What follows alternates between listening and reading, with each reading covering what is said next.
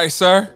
Uh, w- welcome back. You are no longer a guest because you've been here before. So, if you want to introduce yourself, please you can do so. Thank you, sir. Uh, this uh, this is uh, my name's Abram. Uh, been an educator for now for about 15 years. Um, United States Air Force veteran as well. Appreciate you having me back, man. Absolutely, absolutely. So we got a lot to talk about today. I'm gonna set the stage, right? Uh, here- here- here's our guy. Here- here's our guy, the talent right here. What's up, C Straight? You see this ugly camera I got going, man. I got camera problems tonight. How y'all doing? How you doing, man? I'm doing good. nice to see you, hey, brother, Doctor Abram. listen. I- it's good to see you, man. I saw you on another show with uh with uh the parent defender here, and you were the real talent on this show. we're the only ones sticking up for brothers. So, Oh, you go. man. I appreciate it. Oh man, you know, uh, I, I- I speak from the heart and I try to keep it real. That's basically it for me. I appreciate it. Yeah. Appreciate it because some of us out here be out here defending everything but brothers. Go ahead, parent defender. What Hey, it's all good, man. My energy is not gonna change. I'm, I'm in a I'm in a forgiving state of being, and it's the holiday season, and it's good to feel that way. So Yeah. I want to start us off with a quote, right? So Malcolm X says, uh, the greatest mistake of the movement has been trying to organize a sleeping people around specific goals. Mhm. You have to wake the people up first, then you'll get action. So when I say that to y'all, what what what, what resonates? I'll jump in. Um, what resonates with me is the wake part. You know, w- over the past year, we've been talking about people being well, not even a year, the past couple of years, talk about people being woke, but they really don't quite get, in my estimation, what woke means or what waking up means. And so for me, what Brother Malcolm was talking about was, you know, uh, amongst many things, was number one being informed, and uh, to to to quote gentlemen from uh, previous episodes, decolonize your mind. Uh, black people decolonizing their minds with the things that we've been socialized to believe, uh, living in the United States, and the things that we've quite frankly been indoctrinated to believe with regards to information, and more importantly, how to use that information. And so once we're able to get to that point collectively, yeah, yeah, then I think we can do what Malcolm says and start organizing around those sorts of things. So that's just my that's just my take. Yeah. Hey, and listen, it's an excellent take. But what, what I'm getting to is that right now it seems like folks that are on the ed reform side, and, and I'm not gonna label you and say that you're an ed reformer because you know I, I don't know what side you, you you're on. But if you are on the side of giving parents the choice to select whatever schools that they would like for their their kids to go to, because my belief is parents are the experts of their kids Mhm. then right now the people that are on that side are getting out organized by teachers unions. Mhm. Mhm. Uh, you know, I again, I, I still think it goes back to um, uh, in, informing this group in a sense. Um, my circle of friends, you know, you, you start out changing the world by by changing the people who are within your reach first. So we talk about these things within my circle of friends, all of whom are, are professionals in various fields and things of that nature. And as the more we talk, the more people are introducing information and are able to process it and then come to logical conclusions with regards to self-determination and having their kids educated. And there is not a person within my group, so to speak, my small group, who doesn't believe parents shouldn't have a choice, especially in light of the decades of failures that the current system in its current iteration has had with regards to educating black uh, and brown kids across the country. Mhm. So a- a- again, it still falls back to being informed, and then not only to to using that information to to engage and to uh, to act, so to speak. I know I might be speaking. Breezy, in- jump in here. Yeah. No, you're all you're all good. Breezy, Yeah. what's your thoughts?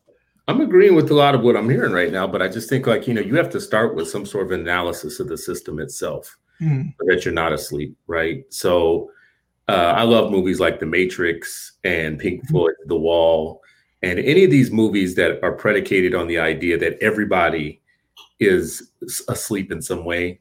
and and you need to pull the plug from out of the back of your head so that you can join the world of the knowing you look at the education system the court system the judicial system all of the systems of the united states require some sort of critique and analysis of what these systems are for where they come from how were they started how did they progress and the education one i think is one of the most interesting ones because well let me just introduce something when we talk about slaves who came over on ships, one of the things that I think we often miss is how young they were. Mm. There was a preference for adolescence.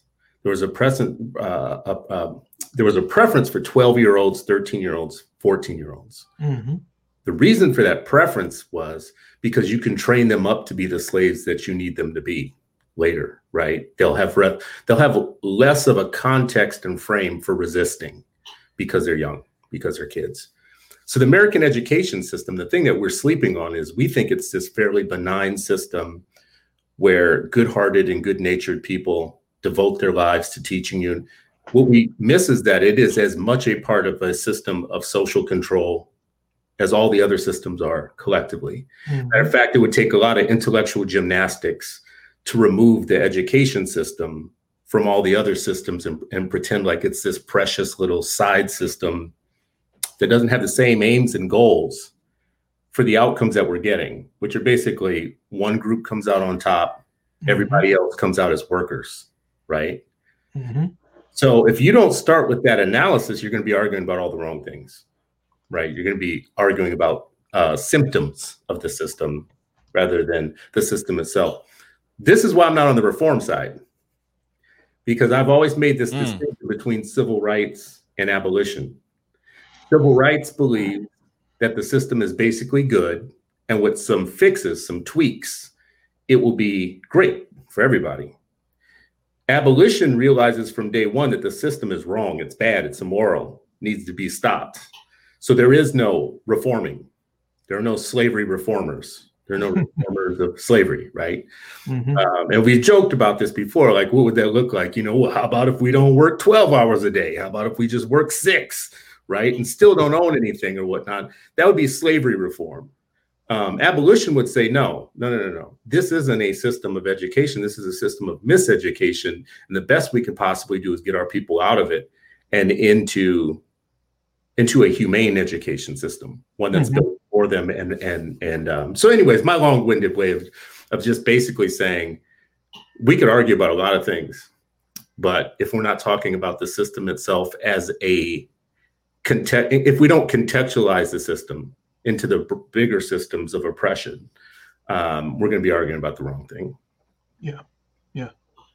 You know, it, yeah, I, I, and I think that's that's what that's what we fall into. We fall, we we argue about the wrong things. So let me let me let me set the stage for uh for for for the teachers union, right? Because I think that I think a, a lot of times when we talk about teachers unions, we get things wrong in terms of how, uh, in terms of how how what they're supposed to be doing, right? So the number one job of a teachers union is to advocate for its members, uh, the the people that pay dues to that union. And honestly, from my vantage point, these unions are doing an amazing job mm-hmm. at advocating for their employees. What are y'all's thoughts? Well, go ahead, C straight. I mean, like that would be like if we were having this, this conversation hundred years ago, and you said, "Now, what do you feel about the night riders and the night patrollers?"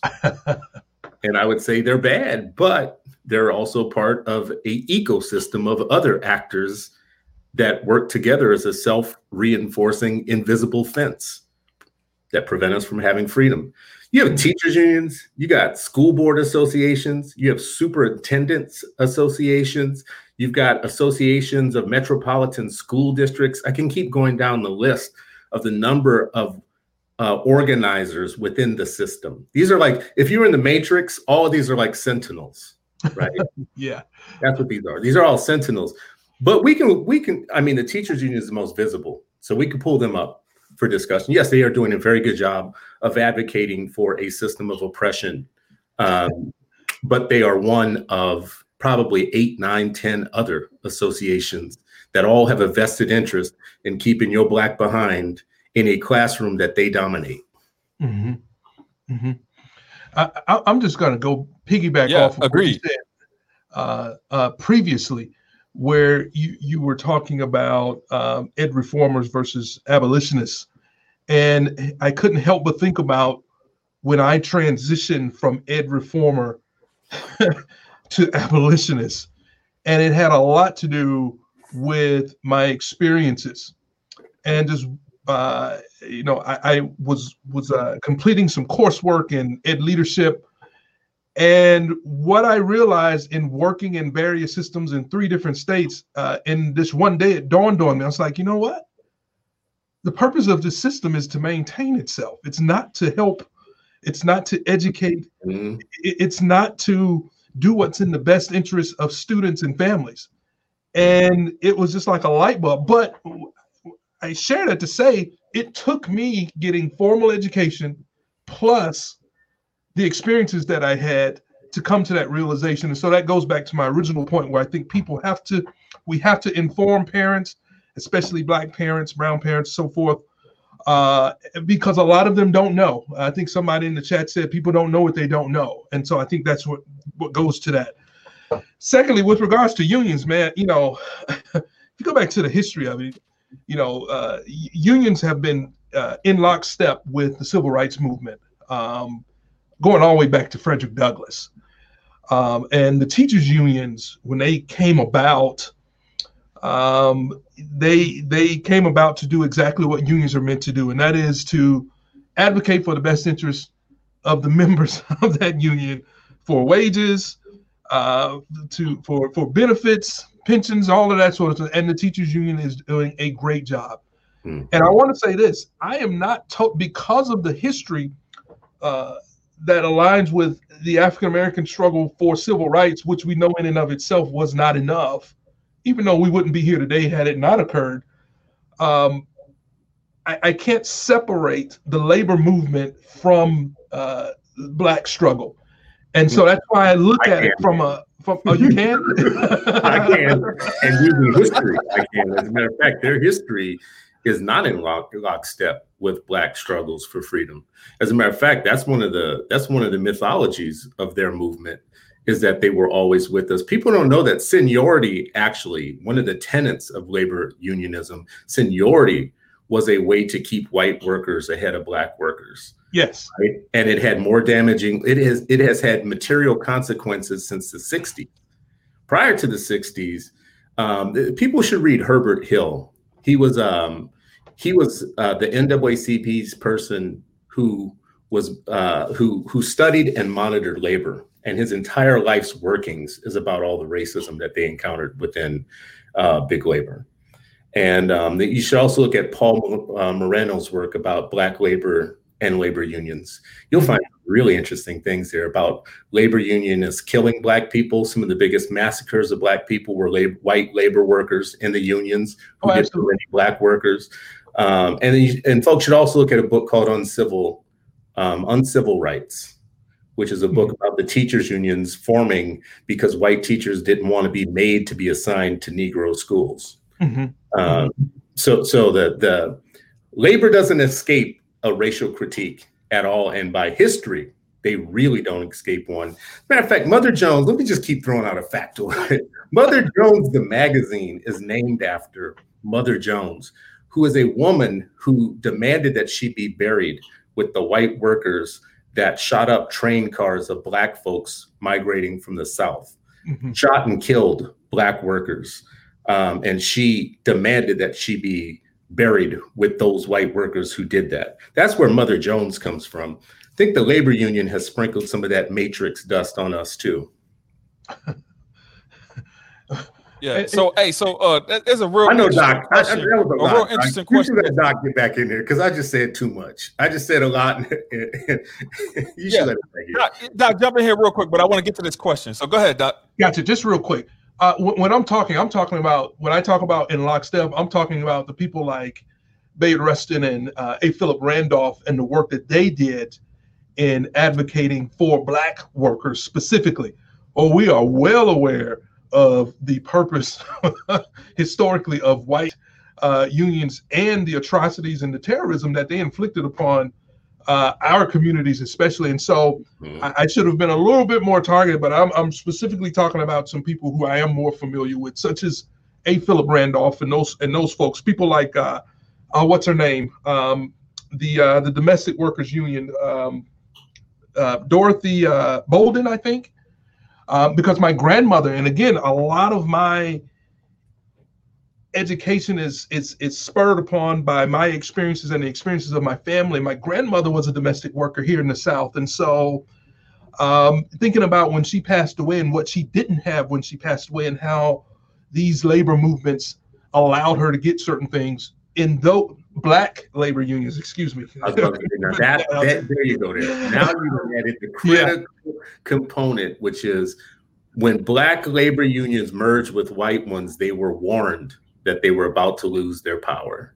Yes. And when black teachers unions and the black educator associations merged with the white ones, all of the leaders of the black educator unions told them, don't do it. Don't do it. You're about to lose our power. And sure enough, they did it and they lost their power. And they lost their power. And that's where we're yeah. on the same on the same that's page. Right. That's right. Yep. I agree with that. Yeah, but so, so so we talked about what unions were right? So let me hmm. lay out what unions are not, right? So so yeah, uh, unions are not, so say they're, they're not supposed to advocate. They're not supposed to advocate for students and families. They don't. Um, and as barbaric as this may sound, uh, man,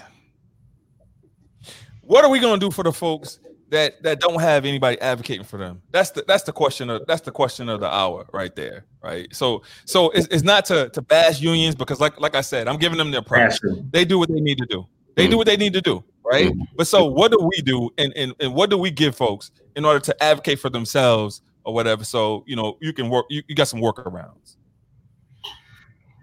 Mm, I mean, I want to ask Doc that question with a different frame on it, just like with the different frame on it. Because you said I was interested in your journey from becoming mm-hmm. unknowing to knowing, and mm-hmm. you got a formal education along the way, and you were somehow willing to transgress the system of academia to to use your learning for good.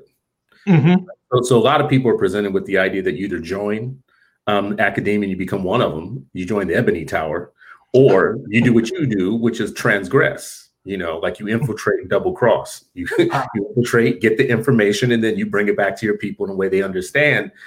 I want to ask ray the reason i'm hijacking your question is a little bit because I, I want to flip the presumption the class-based presumption that our people in the lower classes are the ones that don't have a little bit of realistic knowledge that they can use right now let's just say that they're the ones that really do and it's our educated folks that don't i'd be interested in what we do for our educated folks to get them to transgress the systems that have produced them so that they start speaking the real to the people and to the masses? Oh, that is a great question.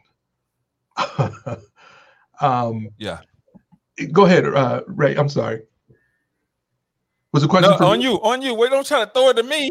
Oh no, yeah, I was because I, you know, I love the way he framed it because one of the things that um, that pushed me, so to speak, what has a lot to do with again my background my background is in mental health and school counseling so i have a whole nother perspective in how i get to work with parents and how i get to work with students and i'm telling y'all once you start working with parents and students and you start empathizing with stories and you see the struggles and you see people you know these narratives out here that people don't care about education it's all bs you know these narratives that they don't that that people aren't working hard it's all bs mm. and so once i actually saw that working from a humanistic perspective and i listened to the human stories not just black but just the human stories of black people there was no way in the world i could stay uh, and be a part of the status quo i love it there's mm. no way in the world mm. Um, so now I'm in a double bind because now I have to me morally I'm I'm I'm pulled because I have to take care of my family. But at the same time, there's no way I'm going to be a part of the status quo and continue to hurt our kids. So you talk about that double consciousness and how, you know, uh, we're, we're code switching every day. And even in my current job, I'm behind enemy lines. Mm. Taking what I can learn and then applying it to to try to help those within my own community first. Remember, change starts with people who are within arm's length first, right? Mm-hmm. And so those that's where I'm working. So I, I, appreciate you framing that question. Do I have a magic answer? no. But what I would say is, is we've got to start, as Booker T. Washington would say, we've got to start pulling that veil of ignorance, not ignorance in a negative connotation, but ignorance in a way of just not knowing uh, amongst those who aren't in these systems and who can't see it or live what these systems are. Mm-hmm. I've seen some abhorrent things in education. I was like, I ain't no way in hell I can be a part of this. Not while y'all hurting my kids. No. Yeah. And I'm not talking about my biological. Yeah. So uh, I'm, I'm, a, uh, they all our kids. If we work with them, they are kids. Hey, listen. So I'm, I'm gonna share a screen with y'all of, of, of, of something that is giving me anxiety. And so this happened in New York, right? And so uh, it says teachers unions gain in legislature uh, uh, include electing their own. So not only are they out organizing us, but they're mm putting together political campaigns getting folks to come out and support these campaigns, and they winning these elections. And mm-hmm. so, you know, what what do you guys have to say about that? Well, I don't know who the us is that they're or, out organizing, right? Because the system's just going to system. The system been doing. Are you winning elections? For years. I mean, like, am I running an election, right? And I'm, am I running it even on education? Um, so, so I mean, they're winning seats. They're winning power. I expect power to do power. I expect power to do what it's supposed to do. So you said it earlier. They're representing their members. They're doing a good job of it. They're doing their thing. If there's another we that isn't part of them that needs to actually come clean with something and be clear. Listen, when you set up schools that work outside of the system, even some that don't, when you set up alternatives, when you set up other ways of learning, you develop a waiting list. So people of lower means already telling you that they know what they want and they know mm-hmm. because they're showing up when you open these things. Mm-hmm. So, how much of that are you opening yeah. up? The Booker T. Washington philosophy of things is let W.E.B. Du Bois do all the talking and eat cucumber sandwiches with the white folks up north. What I'm going to do over here is I'm going to build up some Black educational capital because I know the Black masses will be served by Black educational capital, while the rest of y'all are over there having these nice arguments about voting rights and all that type of stuff, which is not immaterial, but in a capitalist system, what capital understands is capital. Like we can't speak truth to power, we got to speak power to power. Oh, and in a capitalist system, the only language that capitalism understands is capital. So if you're not building black educational capital, you can't bemoan these folks for building up political capital on this other side here. And then all of our educated Negroes who are killing us will join the political capital group, but will build be building that house on sand because we don't mm-hmm. own anything. Mm-hmm. We, don't, we don't own the means of production. Mm-hmm. Uh, we got our HBCUs hanging on by a thread. Mm-hmm. Thank God and, and Booker T. Washington for that. But we're modern day Negroes who have way more than Booker T had doing to open up what black people on the ground really do want, which is open an option. Right? They'll get out of the system. All this around em- empowering our parents, involving our parents, mm-hmm. teaching our parents. Let's show them the way. These are all class-based kind of theorems. Mm-hmm. When you open up an avenue to opportunity, Black people show up. So Negroes of means need to keep opening up those opportunities build educational capital, and then you will have political capital. I think uh, through the basis of, of of of that. Just my own, just my thinking. So Ray, you on the vanguard, man. You running the school, yeah. so, hey, running school, yeah, so, so, and starting them. Yeah, and so so here here's what you see, right? Uh, for folks that for for folks that look like us that are that are out trying to run schools, uh, you're not getting as much support from uh, you, you you're just not getting as much support in order to open these schools, mm-hmm. in order to be successful at running these schools. So, for example, you got you got people that are that, that'll open a school. You got a principal that'll open a school of a let's say an independent charter school, and there's really no support um folks come in with this with, with this attitude like they can do it all, and they don't reach out to other people that have done it in order to Mm-hmm. obtain support.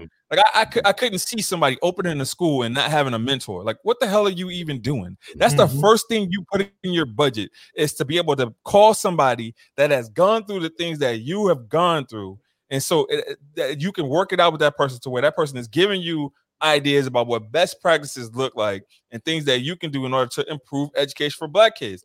And so what you have is you'll have folks that are hoarding their budgets like it's their money, right? Mhm, And not mhm. trying to get help. And then in two years, the school is getting closed down. And then they're Mhm. wondering why, right? I know Mhm. why. It's because you're not being smart about the things that the, the things that you need to do. If I didn't know how to do something, I'm picking up the phone. I'm Mhm. yo, listen, you got to be very you you got to have a high level of humility as a school leader, right? And one of those things is being self-reflective about the things that you don't know. If I don't Mhm. know something, then I'm gonna find out about it. And, and, and Chris, you know, you you say this a lot or whatever when you became when you when you became a parent about the things that you know you didn't know, and you had to ask questions and you had to run in circles that you may not have uh, ran in or whatever. But in order to get the information that you needed in order to be a good parent, you had to go into those circles and do those things. And it's the same thing as a school leader. It's the same thing as any kind of educator. If you want to be really good, then you got to rub elbows with the people that are great. Yeah. That's it. Yeah, I'd encourage people to really look to Vanessa Siddle Walker's work on this. Like her research around what Black educators used to do, the fairly sophisticated system before Brown, the fairly sophisticated system that Black educators had across the American South of sharing pedagogical information. So when I say um, Black educational capital, I'm talking about all of that that was lost in 1954. And if anybody really wants to look it up or read it or, or you know get in and see how sophisticated the systems were of sharing amongst Black educators, I'd say look at Vanessa Siddle Walker's work because it was there. We've done it before. We got to stop acting like you know that that that theory that what is it? Those who who don't those who don't know about their history are doomed to repeat it. I mm-hmm. think I would I would alter it To just a little bit. This conversation say um, those who don't know their history are doomed to not repeating the best parts of it, right? Mm. Because we don't have to invent Yes. stuff. We have a- We have a you know a ten thousand year legacy of things that we've done already, right? So let's not start from scratch, bruh. How about we just don't start from scratch? We've had systems of educators sharing with each other before. Yeah. What happened to it? hey, hey, hey, jump in here, Doc. Uh, Listen, I, e- everything that I'm hearing now is is um, is is like a sweet song to my ears. Um, I, I feel like a deacon at a church. All I can do is say Amen. Um, e- e- with regards to seeking mentors, not reinventing the wheel, because we have a, a strong legacy of doing things, but picking, cherry picking those things that have worked well in the past. All for it, all on board with regards to moving forward with uh, in in pushing, so to speak, um, to build that power. Um, uh, uh, one of the statements, um, see, Craig C. Straight just um, made was, you know, we, we got to stop talking about speaking truth to power, but instead power to power. And and in this country, power to power means that you are able to what uh, find those funding uh, stream revenue streams and things of that nature to help to gain the power needed in this country to do the things that we're trying to do. So, with regards to that, I you know I'm I can be cynical sometimes because Ray, I know you're you're one who's looking for uh, just what I know of you, looking to reach out to people and connect, and I'm you know I'm hesitant sometimes because on the other side there are individuals who would co-opt what we're trying to do for black children for children who are historically marginalized and oppressed to to meet their political ideology or their political agendas and they don't really have our kids best interests at heart. And so some people say well take what you can while you can. And i'm like but you know long term it, it, it can put us right back where we started. And so i'm conflicted in that sense um, and my friends think that I'm a segregationist because you know, I, you know, I, I really do pull from uh, Booker T. Washington, who, by the way, was uh, sending funds to WEB and them because he did believe in He certainly was. He certainly was, and and funding civil rights lawsuits. Funding the civil rights law. It speaks Yeah. to his brilliance, though, uh, in, in in that he, he he recognized the importance of building a foundation set upon ourselves and working from that. And that's where I am right now. It's why I have some issues with people who are uh, 30 under 30 and all that sort of thing. And because I don't think that they're in. Well, I'll just leave it there. Yeah. No, woo, you about to say something? I, Hey, hey, you got, hey, listen, to listen, hey, hey, listen, you, hey, you got to be hey, when you say when you say when you say words like when you say words like that S word you just said segregationist, right? You got you, know, you got to be careful when you say that word. I know. I said that word before, and I think I wrote a piece on it. I wrote a piece on that, right? And then the Mhm. next thing you know, uh, my, I've been the call from one of my board members saying, "Hey, we got a we got a concerned email that you know you're a segregationist." Damn right, I'm a segregationist. Why wouldn't I be? let me operationalize that for that very purpose. And what I'm Yeah. saying is, as a not not as a segregator, I'm not a segregator, I'm not a George Wallace, anything No. like that. What I'm saying is, is the foundation has to be us because typically, once we start doing for self, everybody tends to benefit, and we have never been one to turn anyone away. Mhm. Mm. And so that's the premise that I'm working from is that the Yeah. foundation needs to start with us as opposed to starting with these systems that are rooted in uh, white supremacy, to be be quite honest. Um, and so Yeah, that- that's see, where I am. Yeah. Does that help? I hope it yeah, helps. And listen, and, no and you're, you're you're you're in the right you're in the right space. You're not getting in, in- into any trouble because when I think about Brown, I, I think about you know just everything that came from that and and how that destroyed public education for Black folks, in my opinion, right? And I'm willing to pull research for for folks that are, are challenging that. I have no problems with doing that.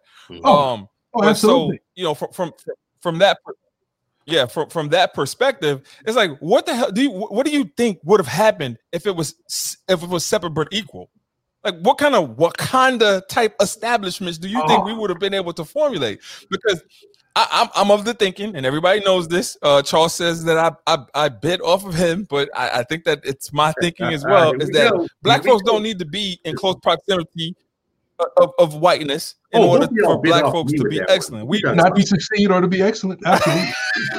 no. listen, hey, so black folks, you know, black folks are, are capable, more than capable, of- More of, than. Of, of doing what they what they need to do. And yeah, and so I was proposing, and uh, see, you saw a, a Twitter exchange I had with, with somebody the other day, and, and you know, you were getting on me about it. But um, this person is far left. I'm far right. I consider uh when when it comes down to educational issues. But the meeting point was what would a uh what would what would a school of black and brown kids that uh and Kyrie, I see you in the comments, right? What what what would a school of black and brown kids, uh a high school, a magnet school, right? Of kids uh, that score level fours uh in both ELA and reading, or if you did portfolios and these kids showed that they were capable of doing the work, what would a school like that look like in New York City? As opposed to uh, us fighting for for scraps in order to get into these other schools Mm. that have a close proximity to whiteness. Like, what would that look like? I mean, it would probably look like Dunbar High School at one point. It would probably look like uh, Crispus Uh-huh. Attucks in Indianapolis. You know, we have Uh-huh. we have Uh-huh. models in our history. Uh, Mhm. Crispus, Crispus Attucks in D, or in uh, Indianapolis is my favorite story because you know that school was set up by the White Citizens Council, and they pulled black people out of all the surrounding schools to put them into this one segregated school that they were going to, you know, that it was almost like punishment. You know, it's the White Citizens Council. They're putting you into school uh, to be segregated and whatnot. Turns out at that at that time, black PhDs could not get um, work at the college level, so all the teachers ended up being black PhDs. And that school, Crispus Attucks, uh, outperformed the entire state. Mhm. that school actually generated Congress people and great jazz artists, the first black basketball team to win state. Um, like it, it just became kind of like a boom. And it wasn't even self-segregation. It was it was segregated on purpose, but the teachers were top drawer, right? Mhm. So if you were going to ask that same question, Yeah. we have a school here in in uh, in uh, the Twin Cities, Higher Ground Academy. Started uh, with Bill Wilson, who has now passed away, who grew up in, in Indianapolis during segregation. And when he started his school, he started it with all black PhDs as teachers. Hmm. School instantly, in the middle of a city, failing every black kid, school instantly outperformed all the schools, mm-hmm. right? Just tells me that might be what it looks like. Really great teachers, fantastic mm-hmm. teachers who care, mm-hmm. culturally matched, fantastic teachers could probably take a group of kids and teach them under a tree in the back of a van, mm-hmm. on roller skates, on a boat, just about anywhere. And more importantly, would be able to teach white yeah. students the same way. Well, see, I didn't go that far, but uh, well, I say that because, because because what we have right now is that white students white students aren't being taught, and that's how this cycle is continuing to perpetuate itself. Because they're coming up in the same system, mm increasingly leaving in order to maintain maintain their dollars. Uh, but they're coming up in a system where they're learning to maintain the status quo. Mm. And so those those those talented teachers that you're talking about from within our community would at least be able to shake the trees of those kids of those students as well. And we could potentially shake a few good ones out of there so that we can then start that. I, I think that's what it will look again, like I said, from from our foundation, everyone benefits. And I think it would benefit all students, not just black students. Of course, black students being primarily uh, the primary focus in light of the historical journey that we've had in this country and in the educational system since desegregation, because there was never really any real integration, which is why we lost most of our talented teachers. Yeah. Yeah. Fired or demoted. Yeah. And that's something mm-hmm. that people don't want to, people, that's people that, that's something that people don't really want to talk about. But see straight. yeah we about to have a commercial break because I want you to walk me through this, right? And so for the commercial break, you about to do a commercial for uh, the McRibs. So, hey, so, so was it amazing? Because I remember, I, I, remember having it when I was, I remember having it when I was young, right? You know, I haven't yeah. had it in, in, in years. I would yeah. say decades. What what was it like? It's like you would remember your your elementary school pressed together meat and then dipped in something and then thrown on a bun real quick with some pickles and some, some onions on it. Uh, it's a magical taste, bro. I'm just like, listen, you want a little bit of magic in your life, if you want meat that you don't know where it really came from, uh, and if you want it pressed together in the shape of something that you find pleasing and recognizable, like a rib, uh, the McRib might just be for you. Uh, and I had to run and take matters into my own hands today. Because I asked my wife two days ago to get me one, and she never showed up with one. So I had to get up in the middle of the day today and go and grab the McRib. That's my commercial. Listen, if America's going to feed us all, hey, shout out to your wife. You know, peace and love and American way. At least I can can get a piece of something that's false, like a McRib that tastes good. Stop, man. Stop. Yo, listen. Shout out to your wife for wanting to protect, want you to want to protect you and keep you on Earth. shout out to her. Um, no love there. so, so, so, Abe, I'm putting you, I'm putting you, I'm putting you on on, on, on big screen. I'm gonna read something to you, and, and, and I want to just see your reaction before I pull something up on put pull something up on the square, right?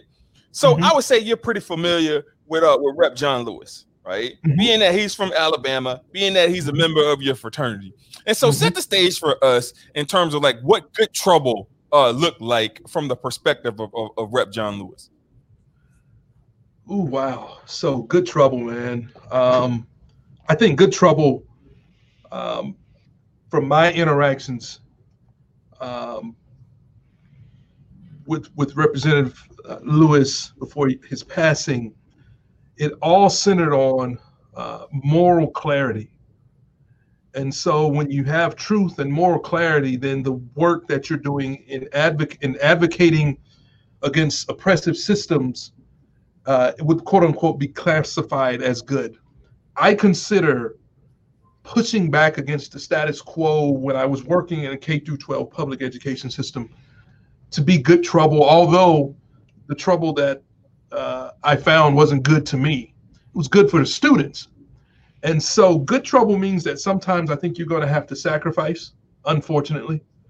Um, good trouble means that you have the moral clarity to know that what you're doing is is centered in a place of righteousness um, that's going to be for the benefit of those not only within your community but outside of your community.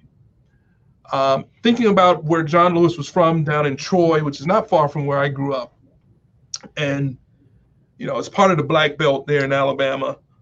Um, thinking about you know his, his work in Selma, um, my dad as a teenager having marched on that on that uh, the the third march, the, the completed march from Selma to Montgomery. Um, you know, they had moral clarity about what should have been and what needed to be, and I think uh, connecting that to educating our children, we have to have moral clarity about where we are, what should be, and how we're going to get there. The question is, is how are we going to get there? Uh, and I don't think that being quiet is going to get us any closer. I don't think that um, uh, uh, uh, uh becoming a part of the system in a way that you're compromising who you are as an individual is going to get us there. Again, um, my wife said, she said, she said, if you go out here and lose your job, what are you going to do? I said, I'll get another one. I said, because I, I can't, I said, our kids just started school this, this year, but the kids that I was working with, the, the families that I was working, these were all people who felt like family to me, you know? And so that good trouble piece means that I'm going to have to step out there, even when it's not the popular thing to do, even when it's not um, the, the thing to do that the status quo would want you to do. In fact, you should step out even more so, which takes courage. Mm-hmm. Uh, that's my take well, so on. I, am glad that you. Yeah, and I'm I'm glad you set that up the way you set it up, and I'm glad I gave you enough time to to to, to do it in that manner. Mm-hmm. Um, because I just want to make clear that uh, I don't know if, if, if, the screen is up. The screen, yeah, this ain't good trouble. Mm, educated this some bullshit. killing us. Educated Negroes are killing us. And, and then, but, but, but, but, Chris, but Chris, the, the crazy part about it is, look who they put on the screen. Yeah, I know they put us on the screen like like like like.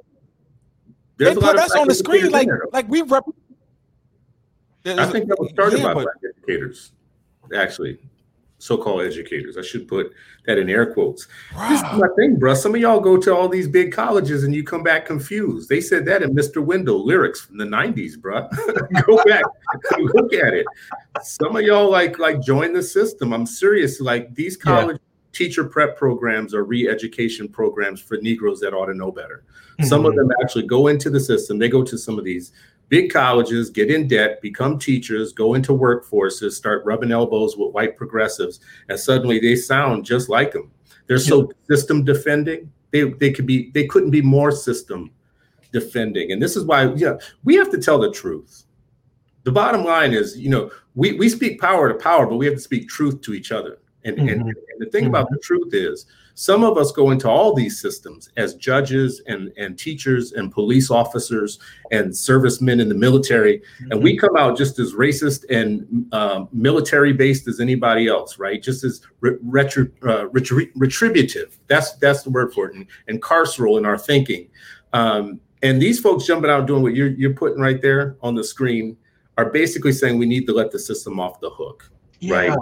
We need to let the system off the hook. We they didn't spend too much time with their white progressive colleagues, right? And they starting to sound just like them. But here's the part that drives me crazy about it, Ray, and you know this.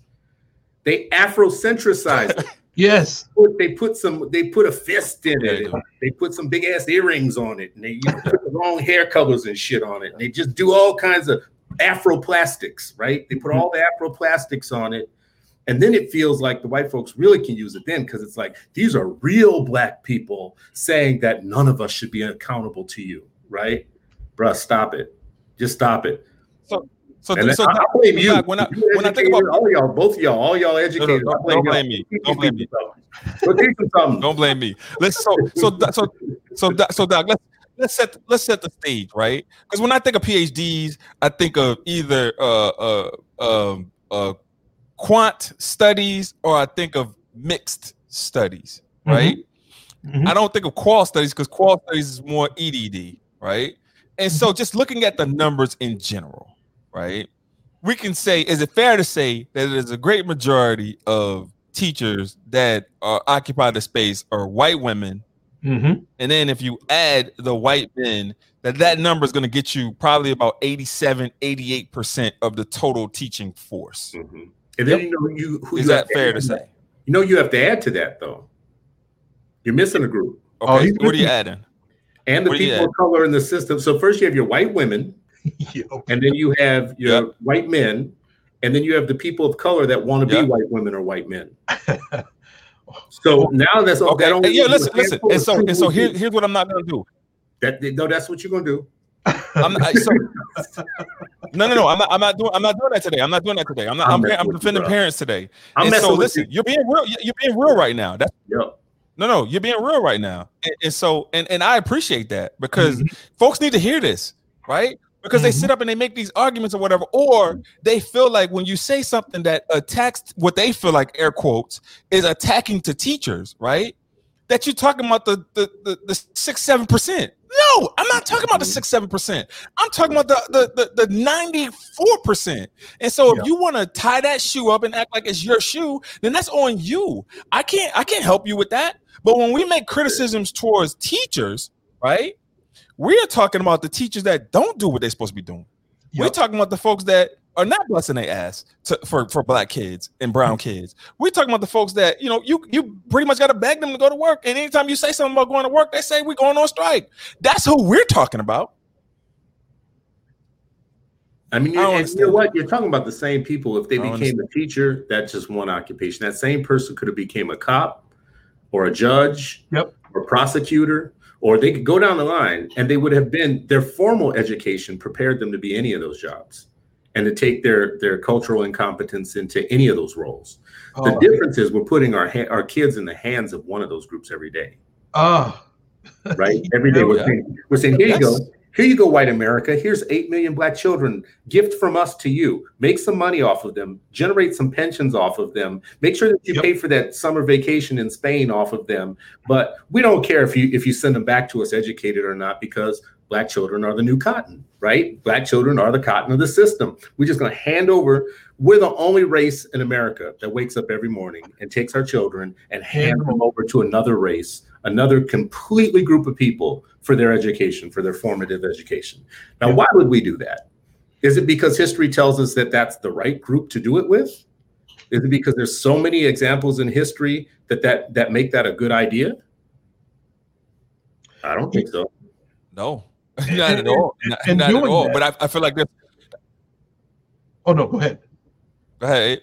Well, Go ahead. was Go ahead. just- Go ahead. In doing that, yeah, was was just gonna um, piggyback off of that. You know, we're doing that even as um, in public schools, uh, the uh, racial minority student population is increasing, all while the uh, I think the trend from the past two years was that uh, black teachers have, have been trending downward with regards to the numbers. So Mhm. so so w- you're talking about handing more of our kids off to a system that is increasingly becoming uh, not being uh, facilitated by us and for us and i won't even uh, touch on those individuals who and, and here's the thing you know he, he said we're talking we're going to uplift parents today but we got to keep it real with regards to those individuals who are in the system and who choose to maintain it i've i've spoken with those folks i've spoken with them and I've gotten two answers. A, either I'm trying to get mine, or B, I don't have any other option to take care of my family. Mhm. Mhm. Yeah. Mhm. Now, do what you want with that, but it is real. And so these people are cognizant of the fact that they are uh, Right. perpetuating and maintaining this this system. Mhm. so I, let me let me share. Can I share a So- real quick? so oh, yeah, go ahead. Oh, real quick. So so the last high Go school Share I story, in, share your story. Yeah, real quick. I, I I convinced the principal to allow me to conduct a uh, workshop on uh, cultural competence in education. Right, we had 85% black students at this high school, 90% white teachers, and the uh, discipline disparities all, all- were there. And I pulled all this data and I went and I said, "This is why I need to do this." She said, "Great, do it." So I conducted. You could hear a pin drop in there, except for one or two of the black teachers who were willing to quote unquote testify. Afterwards, probably 75% of the black teachers came and whispered in my ear and dapped me up. Mm. And I was like, oh my gosh, are, are we on the Underground Railroad and we, we can't talk mm-hmm. even in public about the elephant in the room? That's you know, exactly it, what it is. It blew my mind. And so I just wanted to throw that piece out there about what's really going on, like as of today. Yeah. I think that's really important, though. This last piece yeah. that you said was because when I was a school board member, some of my best informants about the system were teachers of color in the system. They pulled me aside everywhere I went. They pulled me aside and said, What you really need to look into is such and such. Give me like these things, and I'd go look into them and I'd find exactly what they said. But the part that killed me about that was you guys have been in this system for a long time and you know all this information that you tell me to go look into, which is all right, is correct. But what are you doing with that information besides that though? Right. Like, like, so you know all this negative stuff, but you they still gonna slap on a red t-shirt when it come time to march about that contract. yep. Right. And I've never I've Yo, you gotta get that bread. Teachers, I've yet to see a teachers union throw on the t-shirts, the Red for Ed t-shirts, or any of them and put on the sneakers and march for better outcomes or better teachers or better mm. instruction or better classroom instruction. Because we know that classroom instruction is piss poor, especially for kids of color. And I have yet to see a protest for that. I haven't seen no movement for Black Lives, have no protest around the crappy ass classroom instruction that is offered to the black child, like scraps off of the instructional tables from the rest of the world, right? Right. And it, where's the march? Where's the march at? You tell me, hey, so, so, get your people. So, I'm not so, talking about I, I got, I got something for you. To right? together, so, so, so here's what here's what I'm going to say to that. Right, what I'm going to say to that is the folks that are hearing this right now. Yeah, he came for teachers, but the thing that you have to realize, or the thing that you have to understand is, did he come for you? And if you can say yes, he came for you, then you're a shit ass teacher, and he should have came for you. That's what I'm mm-hmm. saying today. And that's nothing against teachers but that's forcing you to be critical about what's expected from you in terms of when you teach our babies, right? Yeah. To teach in our communities, to teach black and brown kids, that is an honor. To and, and Ray, can I right? just say something too, just in my own defense? Yeah. On in my own defense, I yeah. did not come for teachers. I came for anti Blackness. I came for the long nope. line of unceasing historic anti Blackness that manifests itself in the shape of a teacher or a cop or a judge. Mm-hmm. Or some mm-hmm. other authority. But when I come for yeah. that, it's not, I'm not narrowly picking on a group of people. I am fighting the same dragon yes. in every one of those things. And the, the dragon is historic anti Blackness that has had material consequences in the lives of Black people. So when I come for you as a teacher, a cop, a judge, a jury, a journalist, um, a politician, whatever, it's not about your ilk. It's not about your ilk. It's yes. about the role you play in anti Blackness. And if you can say to yourself, I am not playing the role in anti Blackness that he is criticizing, it's not about you. Yeah, yeah. When you pull Facts. that veil, thank you for off, clarifying that. Oh yeah, absolutely. When, when you pull the veil off of that dragon of anti-blackness, that's when it becomes an issue, because most people don't want to be. I say most, the individuals that I've interacted with, they don't want to learn about it because it makes them too uncomfortable. Mm-hmm. My thing is, you will not grow unless you push put yourself in a situation where you can experience that uncomfortableness, uh, because there is so much at risk. And so, you know, I, I, again, I don't mean to be a choir or an, or an amen corner, but I, I think y'all are nailing it, man. Um, you know, t- people getting mad you're coming for teachers. Well, only hit dogs holler, right? Hey, I'm not, I'm not, I'm not, I'm not doing this with y'all today. I'm not gonna do this today. I'm not. I'm not doing it. I'm not gonna do it with. But but I will. I will get to the last segue of, uh, of, of of what we came on here to talk about today and uh and I will set this up nice for y'all. Um, let me get the solo layout. All right, so so we got we got Lily Garcia, right? And so background on Lily Garcia. Right now, she is she is being uh, considered. Uh, as a matter of fact, from my sources, uh, she is a strong possibility of the education secretary to be uh, awarded by uh, President Joseph R. Biden Jr. And so her background is that she taught from 1980 to 1989 Uh, she taught the fourth grade, the fifth grade, and the sixth grade. Um, in 1989, she was the Utah Teacher of the Year. Um, and from that, she ascended to uh, the ranks of of of uh, of Union. Um, what we call it? Uh, uh, the Union presidency or whatever. I was gonna say something else, but it would have got me in trouble. Um, so I want to describe uh, Utah's uh, Utah's landscape, right? So Utah, according to the 2010 uh, census, is 88.6% white or European, Mhm.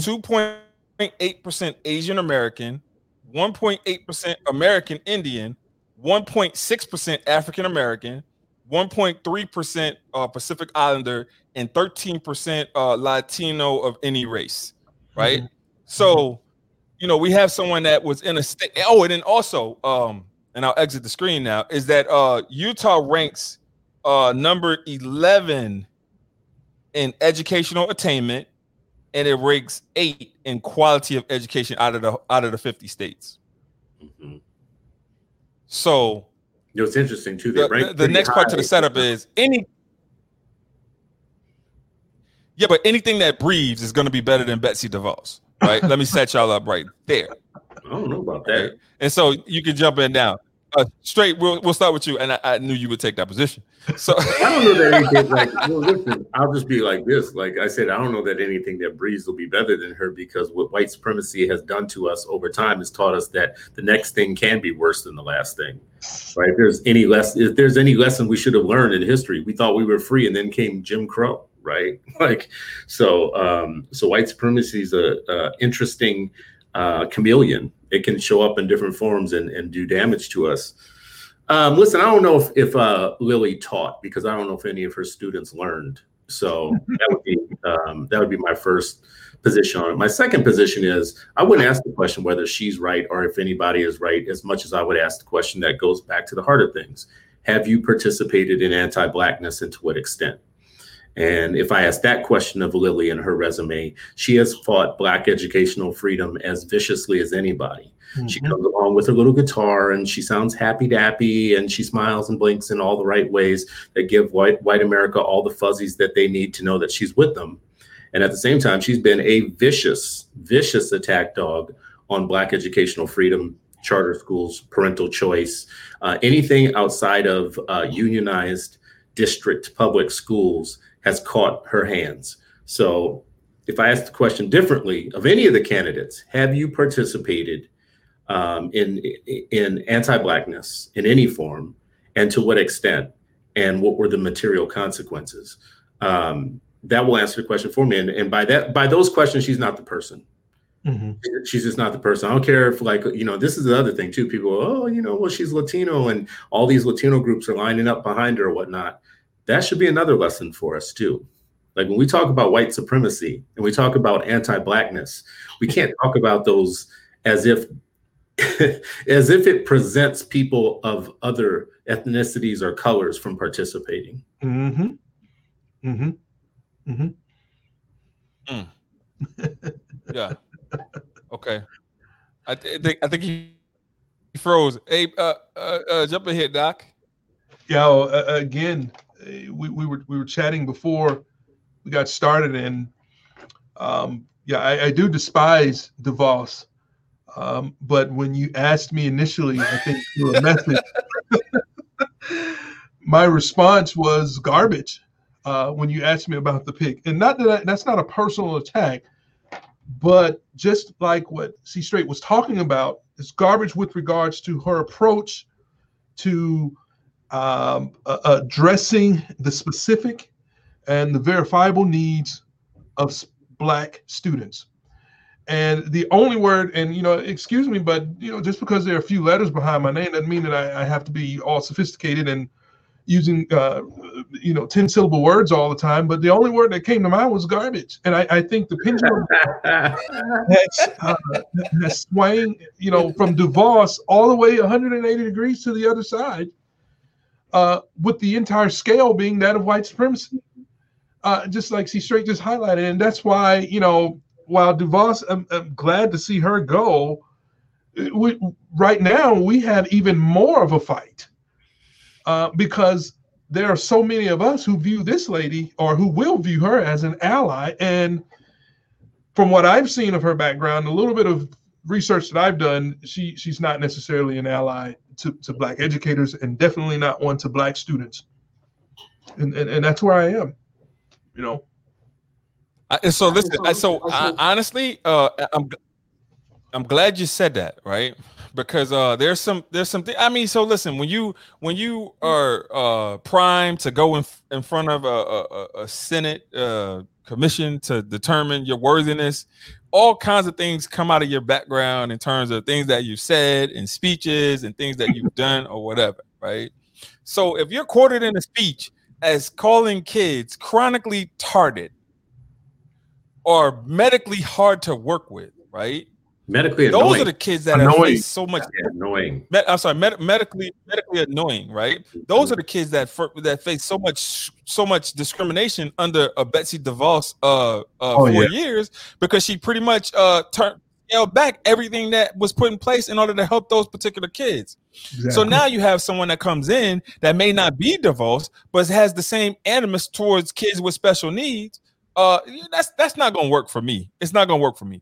And so to close us out, what I want what I want you guys to do, uh, I, I want you guys to, and, I'm, and you can wrap Hey, this can into your something final about thoughts. I that want you. real quick?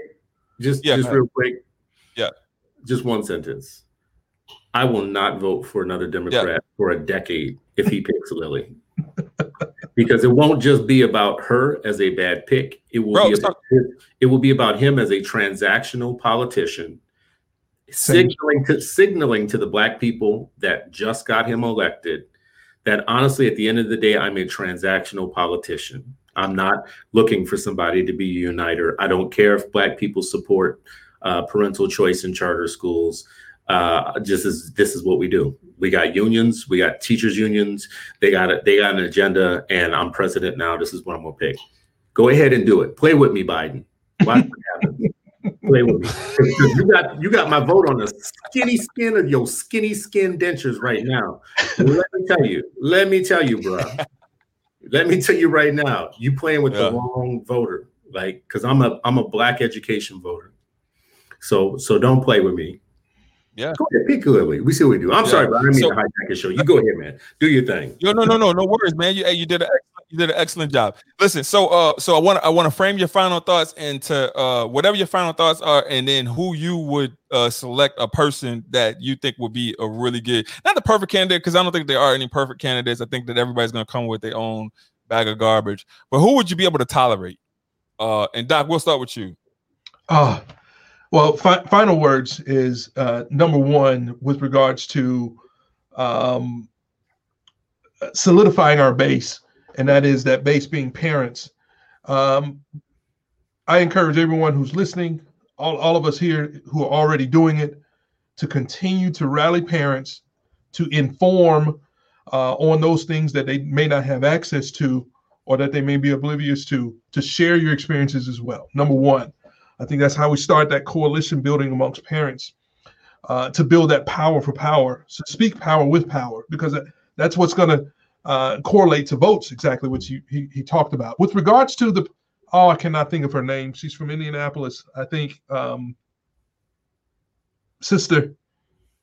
Um, uh, you have to forgive me, but uh, I don't know a lot about her. But what I did, I can't remember her name right now. Senior moment. Uh, um, but she would probably be my pick of the individuals that I know of right now. Um, whoever it is, I don't think it should be a union person. I don't know if this individual was or not, but I, I we need someone who's who is open to everything and not just one thing, whether it be the DeVos side or or or, or uh, Garcia's side. We, we need someone who's open to everything because if you're open to everything, then you're open to really addressing the needs of our kids, and that's where I am. Mhm. That's what's up, bro. I appreciate you. Uh, you you, you coming through. Uh, straight. I think I know what you're gonna say, but go ahead. Well, I mean, first, if it's not to be me, I mean, you know, like what kind of upside down world is this? But um, listen, this is what I think. I want somebody who who has the top education job in the United States that has uh, has receipts and results for educating children, specifically children that have been marginalized and racialized as outgroups. And if you have those receipts, then you're you're past step one. That's the step one of the gate for me. Do mm-hmm. you have any receipts for successfully educating uh, in a way that's uh, verifiable um, marginalized children, children who have been racialized as black and racialized as as brown and and and uh, other groups that have been made out groups. Number two, um, you know, black folks are the fastest growing group of homeschoolers in the mm-hmm. United States.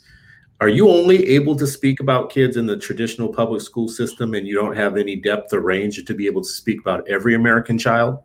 Because if you can't, because you know, American children come in all flavors, and we have a president who says he wants to be a president of all America, which means he needs to be the president of unschooled America, homeschooled America, magnet schooled America, charter schooled America. So if you're an ed secretary pick and you spend all your time just thinking about how district traditional traditional district public schools can keep their money, then you're wrong you're probably wrong for the job. We want an educator, somebody who understands mm-hmm. educational philosophy and and and praxis, like where philosophy actually meets practice. And and and and do you have those goods? then I'd probably pick you. Someone like uh, Dr. Santelises in Baltimore, I think is a good candidate. Janice Jackson in um, in uh, Chicago, I think is a good one. Margaret Fortune in California, I think would be a fantastic um, pick somebody who understands it all. Actually, I think Margaret's probably the best out of all of them because she understands the teaching, the teacher prep part, the um, running alternative schools, the homeschooling part. She comes from a tradition of educators, a tradition of uh, educators that educated within and without this uh, inside the system. So, um, or you know, listen, the the job itself doesn't have all the power in the world doesn't mean you're going to be doing actual educating. So someone like Vanessa Siddle Walker, somebody that uh, I think could cover everybody's basis. She's got the historical knowledge. She understands teaching and learning, and she's got like a, a understanding of where we come from. So that would be my pick. Okay, that's what's up, bro. I appreciate you guys coming on. Uh, let me let me get my closing thoughts and let me talk about my pick. It's probably gonna piss y'all off, and it's probably gonna make the show go a little bit longer. But Oh, here we go. that's what we're here for. Eva. So, uh, Eva, here so we go. My, I'm thinking too. I, will pick Eva. So, so, so, so, so, I got, I got, two, I have two picks, right? So I have uh, a, a, a high end. Uh, feel like you know this person will do a really good, uh, an amazing job, and then I have someone who I could stomach over uh, over the person that is in current t- uh, current contention in, in Ms. Garcia. So the first person that I would pick, and, and you know, I, I, wrote about this or whatever. Uh, actually, I think I was probably the first person to write about this. Uh, I didn't get any uh, any survey attention or anything like that from Brightbeam, but that's okay because you're still the big homie. But anyways, uh, Sonia would be uh, uh, Dr. Sonja Santelises uh, down in Baltimore City Public Schools. I feel like she's done an amazing job. I like her approach to literacy. Um, I would like to see uh, more results, considering the fact that I am a taxpayer in Baltimore I want to see those kids uh, do better on standardized testing uh, nationwide. Uh, but you know, it's it's it's a process. It's not something that's going to happen overnight. So if people are like, "Hey, you know, you know, where's her receipts?" It takes time in order for you to get receipts in a system that has been historically bad and has histor- historically disenfranchised black kids. And then the person that I could stomach, right?